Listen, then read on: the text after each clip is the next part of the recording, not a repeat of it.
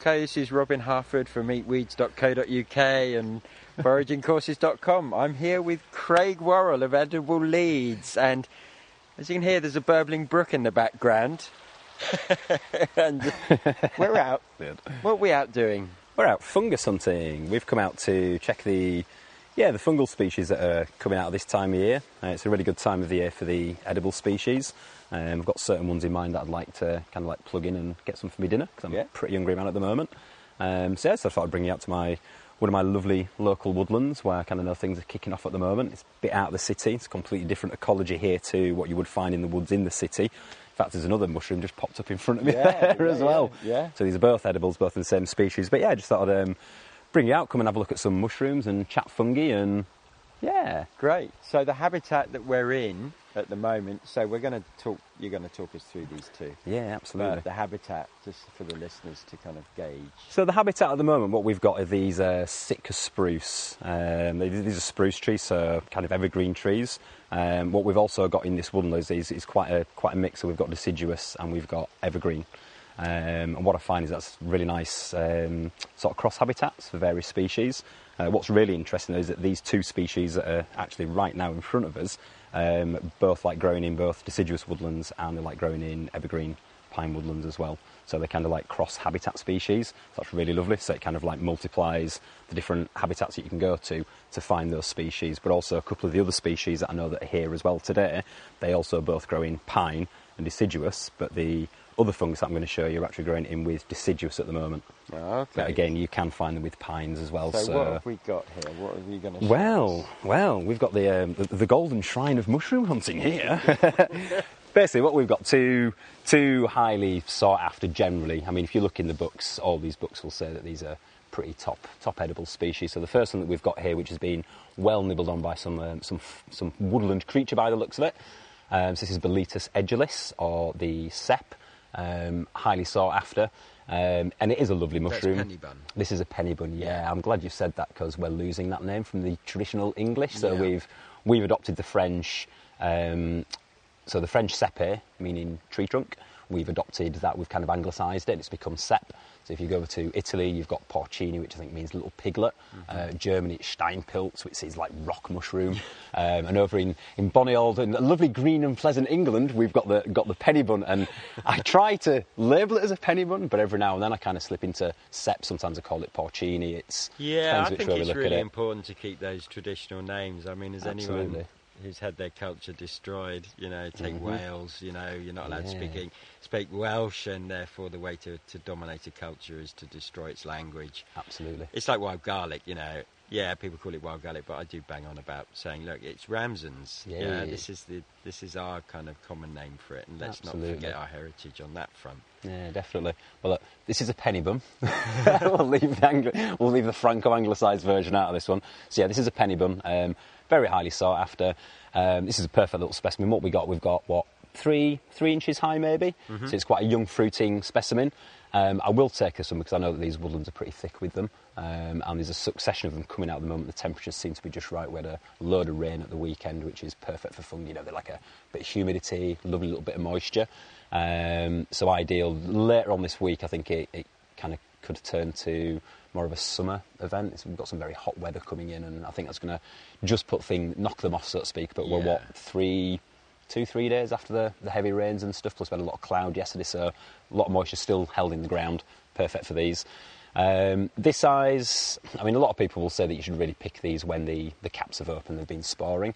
But the thing is, the mycelial network is, is underground, and I know that these will produce more fruiting bodies. We're very, very early in the season for these.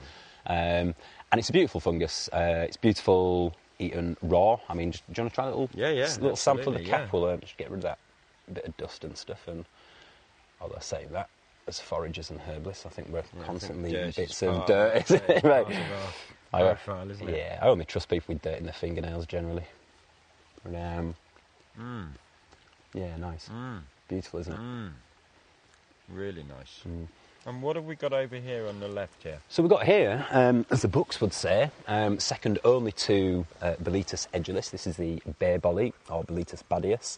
Um, in a certain way, do you know, I don't see any sort of distinction between the two. I think they're both absolutely superb edible species. What's, what I'm going to do, I'm just going to pop this one out of the ground, give it a bit of a, give it a twist to break it free from its mycelial network. So basically what we've got here is the fruiting body of the mycelium proper. Yeah. So basically what we've got, unlike plants and trees, which are visible above the ground throughout the whole of the year, their roots in the ground, fungi, um, do they do? They, they, they create a, an underground mycelial network of very, very fine rooting hairs, um, which we call each individual one is a hypha. Um, when they multiply to the extent where we can potentially see, if we were to take the topsoil away and get down to the mycelial network itself, you would see a very thick, sort of web-like uh, white structure of very fine hairs going along. But you can see them because there's so many of them. We then um, we call that uh, plurally uh, the mycelium, and the mycelium is underground constantly, it's subterranean throughout the whole of the year. And when the conditions, the time of year is right, moisture, warmth, what you will find is that the, um, the hyphae, or the mycelium themselves, the, the fine hairs or the fine roots will then come up and they will form this fruiting body. Right. So really what this is just made up is lots of like really fine tubes basically. Yeah. A little bit like trees I suppose in that sense where they've got the, the xylem tubes that are going up and Yeah. um, so yeah, so this one again, really, really good quality mushroom. Just going to take the, the base off That's So quite often with these fungi, it's good to have a little chop through the base. Yeah. Quite often you'll find there's a lot of um, sort of fungal gnats, woodland woodland flies and things, and the mushrooms are, are really good. Um, kind of breeding grounds and like houses and food systems for these fungal gnats, which will quite often. And I have a feeling that some of them are laid while the fungus is in the ground with the mycelial network that the, the insects know that they're coming and that they lay their eggs inside them. Because I've, if you look at this species, you can see sort of the starting Yeah. potentially of the, um, the little gnat holes that could be Yeah. up inside this. And what I found is that I've picked species of mushrooms in the past that have had no physical evidence on the exterior to show that anything has kind of like penetrated inside and laid eggs. But what I have found once cutting inside on the internal are um, fungal gnats larvae on the Yeah. inside. So I, I don't know about this. Is just me as a, as a as a passing observer, so to speak, in the natural realm of things. Through my experiences and a potential theory is that some of those insect eggs are actually laid prior to the mushroom coming up that the insects know. Maybe there's some kind of chemical aroma going on, and they're kind of like, ah, you're about to pop up. Yeah. That's my food. That's my nest for my little babies. Yeah. And they go and they grow up. So if you chop the bottom off these of these fungus, what you'll quite often find through chopping through, if you find lots of bugs inside it, you'll probably be able to figure just to how what the extent of the larval infestation inside that fungus is, and is it then actually worth actually taking it, so to speak, and Yeah. do you leave it behind for the gnats, or is there enough that's retrievable Yeah. to dry? So Um, talking fungi, I mean, what's what's the you know often people refer to things as mushrooms or toadstools. Ah, So obviously I'm playing devil's advocate here, but just, just just for obviously listeners who who are completely new to all this. Mm-hmm. So Um, okay, so um, the extent of knowledge that I have, basically, we they're all the same. Basically, it's all mushrooms. It's all fungus. I think fungus is the scientific term for mushrooms. Basically, um, there's a connection within the uh, literature for it from um, sort of I think it's French-wise or something like that. With the um, where's I going to go with that one? Um, tadstole, which is meaning toadstool okay, basically, if it's an edible one, we would generally class that as a mushroom. If it's a poisonous one, that would be a toadstool. Yeah. And a lot of that is to do with the association with the with the dark arts Yeah. behind mushrooms, the mystery of mushrooms, where Yeah. mushrooms came from. We now know that there, there is a mycelial network underground for many, many centuries. Nobody knew this. You'd, you'd go out walking one day, nothing's there. You go out the next day, suddenly these magical, mystical little organisms have popped up, and people are like, where the hell have they come from? It's to do with the dark arts. Obviously, this is a very religious time in our history, and so yes, um, so the tadstole or toadstool. Um, toads obviously were associated with witchcraft, witches were associated with the devil, the dark arts, against the ecclesiast. You know, Sure. Um, whereas the, the good ones, the mushrooms, they were well, they're cool, aren't they? They're mushrooms. Is that right? They're not associated with the devil, so we'll call them mushrooms. it's a bit tenuous, is the link there, I suppose, but basically, so you can see, yeah, you Yes. can see the fungal inside. Uh, sorry, the larvae that's inside it now. Yeah. On the exterior, there was absolutely no, No, evidence to show it's there. didn't it? So that's my thing of these being laid, and then as the mushrooms formed, it's lit, formed around the, the eggs of the larvae, and then the larvae have hatched, and then, then getting their dinner, Great. basically before they turn into gnats and fly off and keep the cycle of things going. Really. Yeah. I find with the bear that there's almost like a, a slight sweetness to this one, in contrast to the porcini. I find that the porcini for me is it's kind of sweet and earthy and fungally and mushroomy. I know they probably sound really blatantly obvious, the fact that they've come from the earth and it's a mushroom, but there are there are subtle differences, and I find the bear bolete just ever so slightly sweeter. There's a sweeter little note to Yeah. it. Do you want to have a nibble as well? Mm, yeah. Do that. Have a nibble. See what you think. This is the bear bolete that I've just given you. Mm. What I really like is the texture. It's beautiful, isn't it? I really like textures. I mean, these are very young specimens, so these are going to Mm. be really firm. These are very, very, almost like a slight al dente crunch to them. Yeah. Um, another day in this sort of heat, especially for the porcini. Um, I've got a feeling the porcini is slightly older than the Babley. I reckon the porcini may be, I don't know, 24 hours. I reckon this one's probably just slightly behind it. Just come up. Um, but what you will find over time, so probably with another day, with the warm temperature that we've got at the moment, Yeah. Is that these caps hopefully will expand, but also they'll become much softer. Yeah. Very, very soft. Um, I sort of draw you in as well because I think a lot of people with mushrooms and associations with mushrooms, we expect mushrooms to have gills. Mm-hmm. You know, so the mushrooms we buy on our, from the supermarket, the button mushrooms, um, the agaricus family, they are typically they are gilled. What Yeah. we'll find on this one is there are no gills to this one. Yeah. Um, and this is a trait of the um, sort of Boletus family in a sense. And they're, Yeah. they're broken down into three sections. Well, you've got the, the Boletus, you've got then the Suillus, um, which like larch boletes would come under, and slippery jacks. And again, they've got the tubes, but they've got this kind of viscosity to them, like this slippery sliminess Mm-hmm. to them. Plus, they form rings around the stem and the cap, and when they pop open, you get like a ring forming around the stem. But they've all got these uh, these pores or tubes on the underside in place of gills. Um, So are these uh, are the like with plants? You know, there's certain families that are really safe and certain families that are potentially dodgy and poisonous. If you get Mm-hmm. it wrong, is that similar? Is that crossover to the? Generally, there are. Uh, hmm, depends which species you're looking at. Um, So if I you- couldn't say all all boletes are no, edible. No, no, no, Not, not all boletes are, from what I can gather. Um, there's one called Satan's bolete, um, and that one in particular is, is quite toxic. And in the book that I have, or one of the books that I've got, the Roger Phillips uh, mushrooms book, Yeah. which is a, if you're into your mushrooms, it's kind of the, kind Yeah, of the Bible the of mushroom books. It's yeah. an amazing book.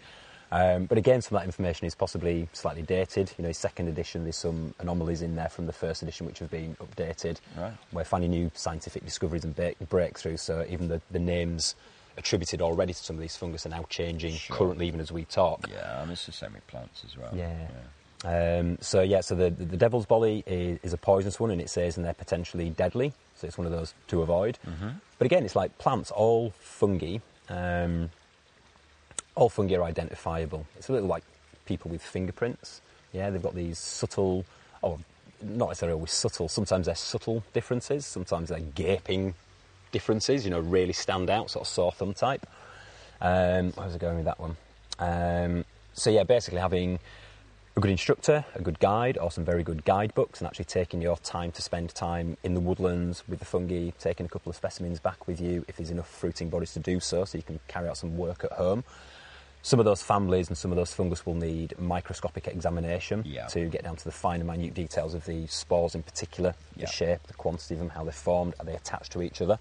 Um, so no, I would always say to anybody going out there looking for, for mushrooms, don't listen to any of the old mythological tales such as like, oh, leave the white gill fungi out, because actually there's some really lovely white gill fungi you can eat. Yeah. There was an interesting guy. What did he say to me on my course the other day? See if I can rack my brains on this one. Saw a guy in a shop in Ingleborough the other day. I was getting some fish and chips on my way back from the Lake District, and I was chatting to the lady in the fish shop about mushrooms, and this guy stood next to me. And what did he say now? He came out with this: "Never eat fungus that are growing underneath trees." And I always kind of like looked at him and I was sort of like, no, mate, not at all. Because some of like the ones that we're looking at here, the Babley Yeah, and the mean, porcini, they're just- they're mycorrhizal. They Yeah. actually grow in, within a symbiotic relationship with the trees. Yeah. You know, it's kind of a scratch my back, scratch your back Yeah. scenario. Um, so yeah, some of these these old tales um, just have no no place in reality and science these days. Um, and that's fine. You know, it's something that he's heard. He's, he's not pursued it any further, and Yeah. a lot of people have these sort of common misperceptions, I suppose. Um, so this is why we do fungal forest, trying to Yeah. educate people, really. Um, but both these two species are mycorrhizal. Um, myco is Greek for uh, mushroom. Uh, rhiza is Greek for, for roots, so basically it's mushroom roots. And mycorrhizal fungi have a symbiotic relationship, whereas the mycelial network, the hyphae, that mycelial network, the rooting system that's underground, will attach itself to, around, and within the rooting network of the trees. Now, on a on a basic um, level from that, what they do with host tree and what host tree will do for said mushroom is they will pass nutrients and food, uh, sorry, nutrients, food, and they will also pass water to to each other. And there are certain chemicals, I think phosphorus and I think magnesium is the other one, and there's another one. Um, they're ones that each one or the other um, quite often has a depletion of. So you know, tree passes said nutrient to fungus. Fungus in dry times will have store of water and pass some water to said tree, or vice versa. It's a really lovely relationship, you know. And they kind of look it is, after it each other. a, and it is a really cool. When I was speaking to um, chap in America, and he's kind of got he's, he's normally a plant person. He's last three years he's really got into into fungi, and it's like this this kingdom that's just you know because they they are completely different from plants. They're not Mm-hmm. Oh, the yeah. same kingdom. Whereas a lot of people dump them into the same kingdom, and Yeah. they're not. They're completely different worlds. Mhm, absolutely. They are. Fungi are more associated with the animal kingdom. And I think it was widely believed in the past that um, the animal kingdom um, led on to the production or the, the evolution of mushrooms. There's some science out there and some theories where they're, they're revising that old perception and what they're actually stating potentially is that actually no, fungi were around long before Yeah. animals were, Yeah. and actually they gave rise to animals. Yeah. I think for a lot of people that's going to be like, whoa, shaking Yeah. the foundations of their world of perceptions and normality, and it's, you know, it's pretty groundbreaking stuff. And, but yeah, I think it's quite, it's quite interesting to think that maybe we're a, a byproduct of the fungi. They've brought us around to distribute their spores and Yeah. you know, who knows? Yeah, you know, no, it's, I'm, thinking, I'm um, well into that. Absolutely, yeah, yeah, yeah, Yeah, man. definitely. And that symbiosis with, you know, plants and the fact that I believe plants called humans out of the out of the oceans. And you know, Mm. Michael Pollan in his book Botany of Desire posits this this kind of beautifully outrageous idea that that actually humans are just actually human bees. We are Yeah. pollinators. That and in order for fungi and plants to distribute themselves, they needed something to do that. So yes, they created insects and everything else, but they also created humans, Yay. and we are at that level. We're just you know two two pedded pollinators. So it's an interesting little fungi, is this one. Um, so this one here is uh, this is the miller. um, edible? It is edible, yeah. It's a nice edible species. It's it's a bit of a scary species for a few. Uh, it took me quite a few years to get my confidence to pick and eat this one. Um, what's really lovely is it's growing in the woodland. If this was growing in some grassland, I think the fear that comes with this one is that it's. Um, they say in the books that for every edible species of fungus that there are, there are six potential poisonous lookalikes.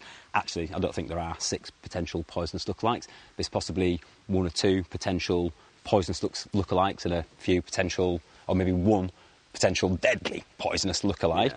Um, you know, some of those things could be easy to confuse. But if we again, if we take a systematic approach of looking at these fungus, looking at the habitat that they're grown in, cross-referencing them with books, taking spore prints if possible, Yeah. chatting to a mycological expert. If, for instance, you know, don't trust pictures online. I would say that to people now. absolutely. It's, there's a lot of people out there with all the best intentions in the world, but they don't know if you've posted up the right picture. For instance, you may have pressed the wrong button, and actually, what you're showing them is an edible version. And what you meant to show them was the, the death cap. And Yeah. someone's going like, "Hey, man, that's a certain edible species. Yeah, cook it up for your dinner guests or whatever. and, you know, potential dangers, and also, you know, the Forestry Commission, naturally, they're going to love stuff like that, aren't they? You know, people poisoning themselves. So yeah, just be careful online. But if we, so what, what this this particular fungus could be confused with is another species um, in the Clitocybe family, which is the fool or sweatings funnel. I think it's Clitocybe dealbata, if I remember right on the Latin side, but, but maybe the name's changed. Um, and that one in particular can be quite perky for people, so it could cause pretty nasty side effects, know, sweatings, diarrhea, vomiting. Yeah. I think potentially if you eat a lot of them, there's a potential for some quite serious either organ damage or potentially killing yourself. Yeah. But again, it's about looking at these fungus, you know, picking them, having a sniff of them, having a feel of them, looking at the different characteristics of them. It's, it's breaking down those little features, those subtle little features, and helping you ascertain what what it actually is.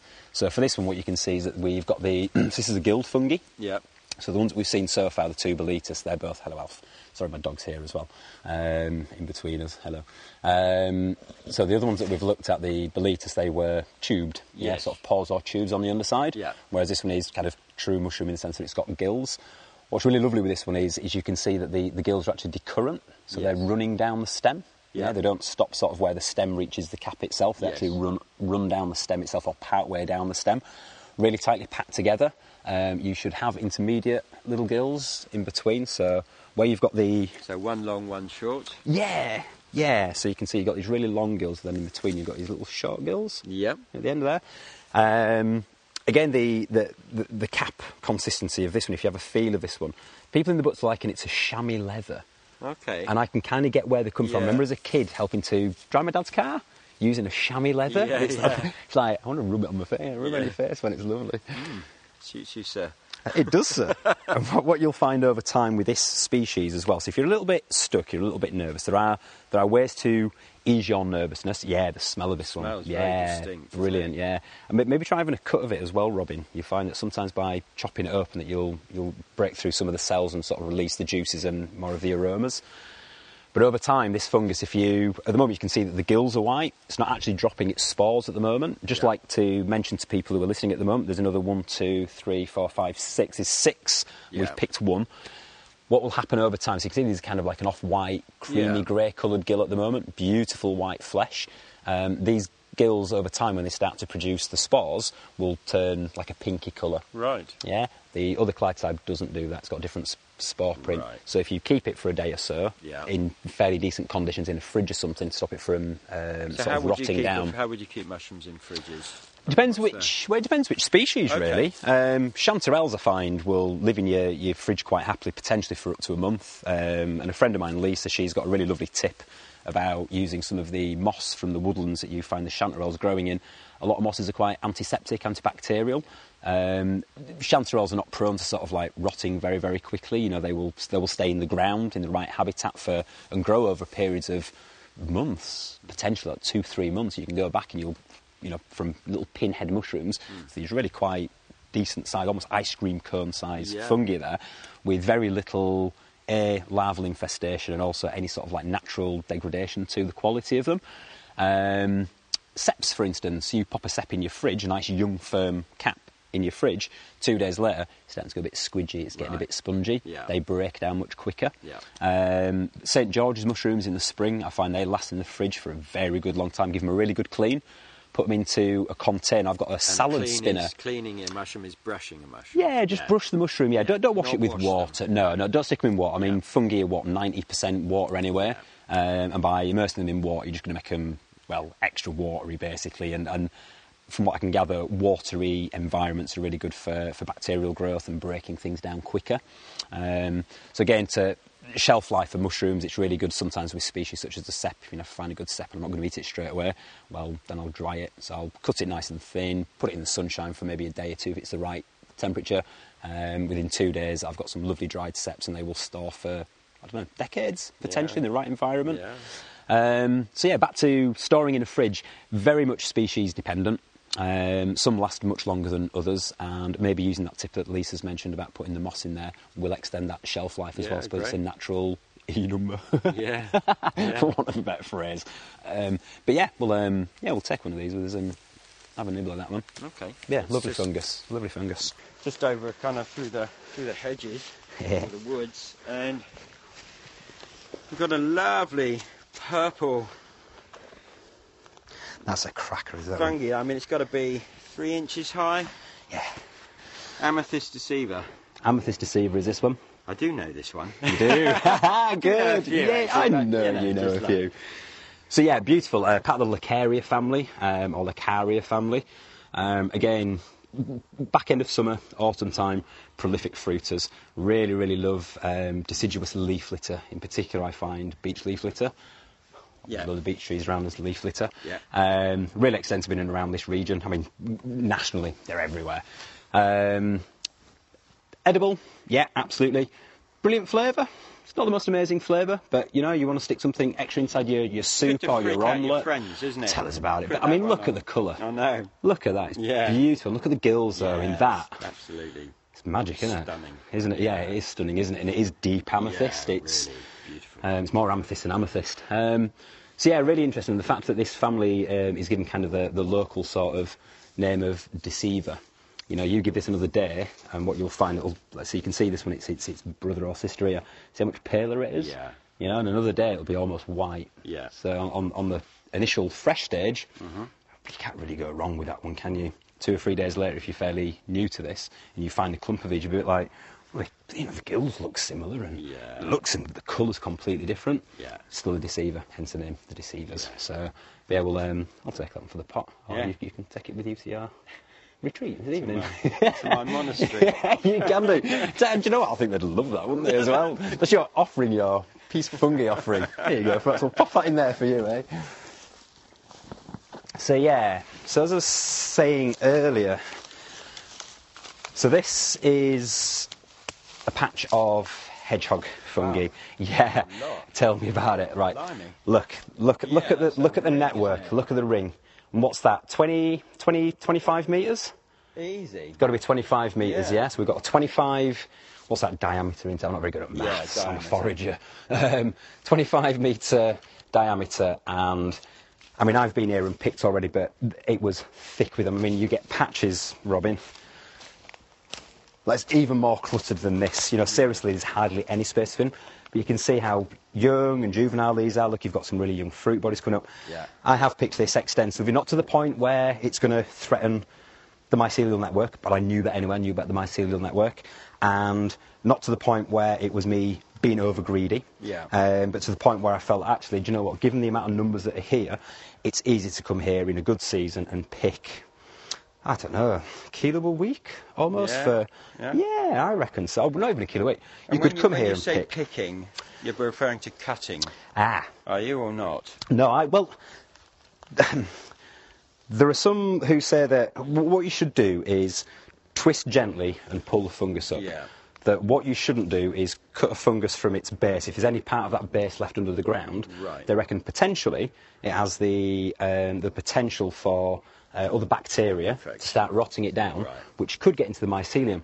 I would like to err on a different side to that and think that actually maybe maybe fungi, given the fact that animals and stuff kick them over, Yeah. have probably evolved to kind of be immune to that bacterial Yeah. infestation. I mean, I don't know that for certain. Yeah. Um, I've been out in the past and I've cut Yeah. sepsis in my, my early days when reading things in books, um, and then read other stuff in other books, and I've seen no decline in any of the areas that I've Yeah. Cut around those mycelium, such as the, my porcini patches. They still keep fruiting. Doesn't seem Yeah. to done any harm to the mycelium. But again, I can't see into the soil to see if it has. But Yeah. knowing I've got very good. Like I mean, a Peter- Peter sat-nav George- point in my mind for remembering exactly the locations in and around where they, they're growing. They're all going to be from one mycelial network. you Yeah. know, and it's, there seems to be no detrimental effect. So I think Peter Jordan, I mean, he always used, Peter Jordan, before he died, bless him, was like the gastromycologist. He was, oh, yeah. and he had the Tasty Partnership up in Norfolk. He wrote loads of books on edible mushrooms, because that mm-hmm. was his focus. And, you know, he'd always go out with his knife and cut. So it's, you know, I mean, yeah. again, it's one of those things that no one knows at the moment, do open we? to debate. Yeah. Yeah, it's one of those. You know, I've done it, and I'm not seeing any detrimental effects Hmm. on on the mycelial network. Maybe we need to do some studies on that. Maybe there's a heck of a lot more mycelial studying Yeah. network that we need to do. But then again, we've been here on a snip of the time frame. I mean, what have these got? Like 400 million years Yeah. of evolution, and we've got. Well, let me just pop a hair out. Yeah. uh, on the timescale of universal Yeah. timeframes, they're, to be honest with you, I think they're far more intelligent and Yeah. adapted to what's going on around them than, And I think that's the exciting thing about fungi is that you know the the more research, people like Paul Stamets who wrote Mycelium Running, Absolutely. you know, serious scientists who are just like just touching the edge of the iceberg when it comes to the fungi world. Yeah. I mean, So let's go down and have a yeah. have a look. So talk us through. So this basically- is hedgehog fungi. It is a hedgehog. I'm just going to go grab my knife, mate, and then I can take off the mucky bit at the bottom, so not to get any debris in the little collection pot. So yeah, so these are hedgehog fungi. So what, what's really so these are part of the Hydnum family, H Y D N U M. This is Hydnum repandum. Um, and unlike the other two spe- or three species that we've looked at, so we've looked at the Amethyst deceiver, gill fungi. Yep. We looked at the Miller, gill fungi. Yep. We looked at the two boletes, tube paw fungi, whereas this one is part of the toothed fungi. Where you get these lovely little kind of like teeth or stalactites. Yeah. Kind of. Is it stalactites? Yeah. Stalagmites grow up. Stalactites grow up. Don't know, mate. It's something like that. It's isn't it? yeah, we're above ground generally. That's that's in the realm of the mycelium, isn't it? The uh, caves and underground. Um, I mean, this is just this is a perfect, Perfect. class. You know, it, beautiful. I mean, have a have a feel of it, and Yeah, I mean, I, I eat this. This is ah, you into these? Yeah, Yeah. yeah, good. Well, maybe we should should take some of these over to your your retreat with you tonight, and so there's plenty of them. I mean, take five or six. There's, I mean, look at them all, man. There's hundreds of them. The- yeah, beautiful fungus. And again, just those a little slither. and you keep the, the spines on them. I do, yeah. Yeah. In this young phase that I Some do, people kind of take them off, don't they? as they get older, what you'll find at the moment, they're, they're a very pale. As you twist them to the light as well, the light you got it's almost like a like a, a slightly buff yellow tannish colour Wow, on some of the isn't it? It's good stuff in it, yeah. And if you turn those upside down and you turn it to a certain way, you can almost see that kind of like creamy. I don't know, is it? Yeah. Not vanilla. I suppose like yeah, I don't Yeah, mind. Yeah, vanilla, vanilla ice cream. yeah, vanilla, Yeah, yeah. that yellowy, buttery, vanilla ice cream Yeah. colour to it. Um, these are fresh, young paws. We'll find an older specimen that I'll show you, and I'll show you the difference between the size of the teeth on that one compared to these young ones. Yeah. I do find that when they get older, that the teeth do get slightly bitter. Um, and that can impair the flavour then when you're cooking them. Sure. Um, so on the older specimens, if I do take the older specimens, but look at all these young fresh ones, I don't need to do that. I can leave the older ones to, to kind of do their, their natural cycle. Um, I'll just scrape the, the needles off basically, but like that, not a problem for me. Yeah. I'll eat it like that. Wonderful. It is, isn't it? Beautiful. Let's Yeah. go find the big one. One Yeah, thing it is a, a bit of a puzzler for me though is why they call it um, pied de mouton, sheep's foot. Because I've never seen a sheep's foot like that in my life. man. And just, just while we're stamping through, remember I told you about the yellow trumpets? Yeah. See them all? Yeah, yeah. Because The huge network. And the thing is, God, wow. last year none of these were here. massive. Yeah, it is huge. this is the thing, you Yeah, know. yeah. It's it's phenomenal. It's a huge network. I mean, what we're looking at there, what, f- Oh, four or five meters by yes. maybe again four or five yeah. meters. Yeah, e- easy. Yeah. Yeah, I mean, there's the beauty of, of of fungi is that you know it's one of those things. Well, there's nothing here, kind of goes on in my head, and then I spot some, Mm-hmm. and then suddenly my perception shifts into fungi land, and suddenly they're they're bloody everywhere. You know? Do you want to try something? Do you, do you want to lay down for just a moment, get down to their height? Seriously, it's, seriously, come and lie down on it. It's great. Just get down to their level, yeah. and then look out across the forest floor. Yeah, it is Oh, look at it. It is magical, isn't it? Isn't it beautiful? And with all the mosses, and I just, I do take people into the forest floor with an eyeglass, and we get right down, looking at the kind of architecture, and, and this whole world just opens up. that you know, you just don't get it when you're tic tacking on your smarty pants. phone, do you? You At all. don't just not, doesn't happen. So yeah, everyone, even if you don't even touch a fungi, just get out into the forest and get down low like a slithering Yeah. slow worm. Yeah, and when you're sick of being on your belly, turn on your back and look up through the trees Yeah. as well. It's a, Yeah. a whole new world up above you as well. It's yeah, it's quite magical. It's quite refreshing, really, isn't it? Which is really, It's lovely. really special. Actually. These are these are lovely. Really good. See, So this is yellow legs. Well, Are they called yellow I- legs? there seems to be different varieties, and I, I, yeah, I've known them as yellow legs or the yellow trumpet fungus. But I'm looking at the moment, these kind of almost like I can see almost like a little sort of like scaly fibrillars Yeah. to the cap, and the fact that these are so deeply yellow. Um, there's a guy uh, called Andy Overall who I see him regularly post up on uh, the British Mycological Society Yeah. Facebook page, and he actually put up a species last night, which I'm looking at these and thinking that these are the ones he was chatting about last night. And it was Cantharellus, I forget the surname of it now, which is a shame. But I have a feeling he'd never found these before. Right. Um, he's found them up in Scotland along the side of a loch. I'm not going to tell people where that loch is. Um, but I also found some very, very similar in the uh, in Cumbria Yeah. last week. Um, I think I found three different varieties of this kind of Cantharellus family. Oh, okay. Um, one of them was a golden chanterelle, which is apparently pretty damn rare, which is a, a superb find. You know, finding a, a, a rare fungus that's not edible to me is just as exciting, in fact, if not more exciting than finding a porcini Yeah, you know, sure. that's edible for me. Sure. It's not just about the edible fungi. Um, so I'm looking at these these cap um, sort of markings on here, these sort of fibrillar scales, and I'm thinking that maybe it's the one that Andy had posted last night. But I have a feeling that there's maybe maybe other species mixed in here, but again, it's, it's very very subtle. Yeah. Uh, some of, I think some of the names have been changing in this family. And do so- do I mean you know talking about do do fungi hybridize, like plants hybridize? Do you know, I'm not too sure. Yeah. Um, I'm not too sure. I won't go any further into that. I've got some vague bits of information that seem to be popping through from the back of my mind, but they're so vague and not necessarily definite that it's pointless me chatting about it online and Yeah, making sure. myself sound like a complete other numpty. Um, so I'll err on the, the side of I'm not too sure on that one. Um, but it's, it's quite highly possible. Yeah. Um, so there we go. There's a, an older, older specimen here.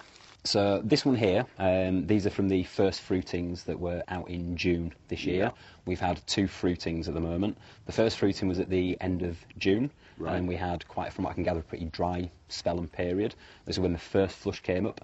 The ones that you're looking at now have been coming up for probably the past two weeks. Yeah. So they're, they're the August fruiting that are coming through. Yeah. So again, this is a lovely thing that these seem to fruit twice within the same season. Have I noticed that in the past? I'm not too sure that I have. I've just assumed that the bigger, older ones were just a little bit older than the young ones, but not in such a vast time scale. Right. So that's really interesting. Oh, the fact okay. that Yeah, yeah. so again, it's you know it's open for debate and research and study. Do these you know can they have multiple fruitings? Um, I know from a mate in Scotland, Mark from Galloway Wild Foods, he's mentioned about um, sort of double flushes coming through, like say with chanterelles, they Yes. get like an early summer flush, then it may kind of like die off, and then they get a second autumnal flush.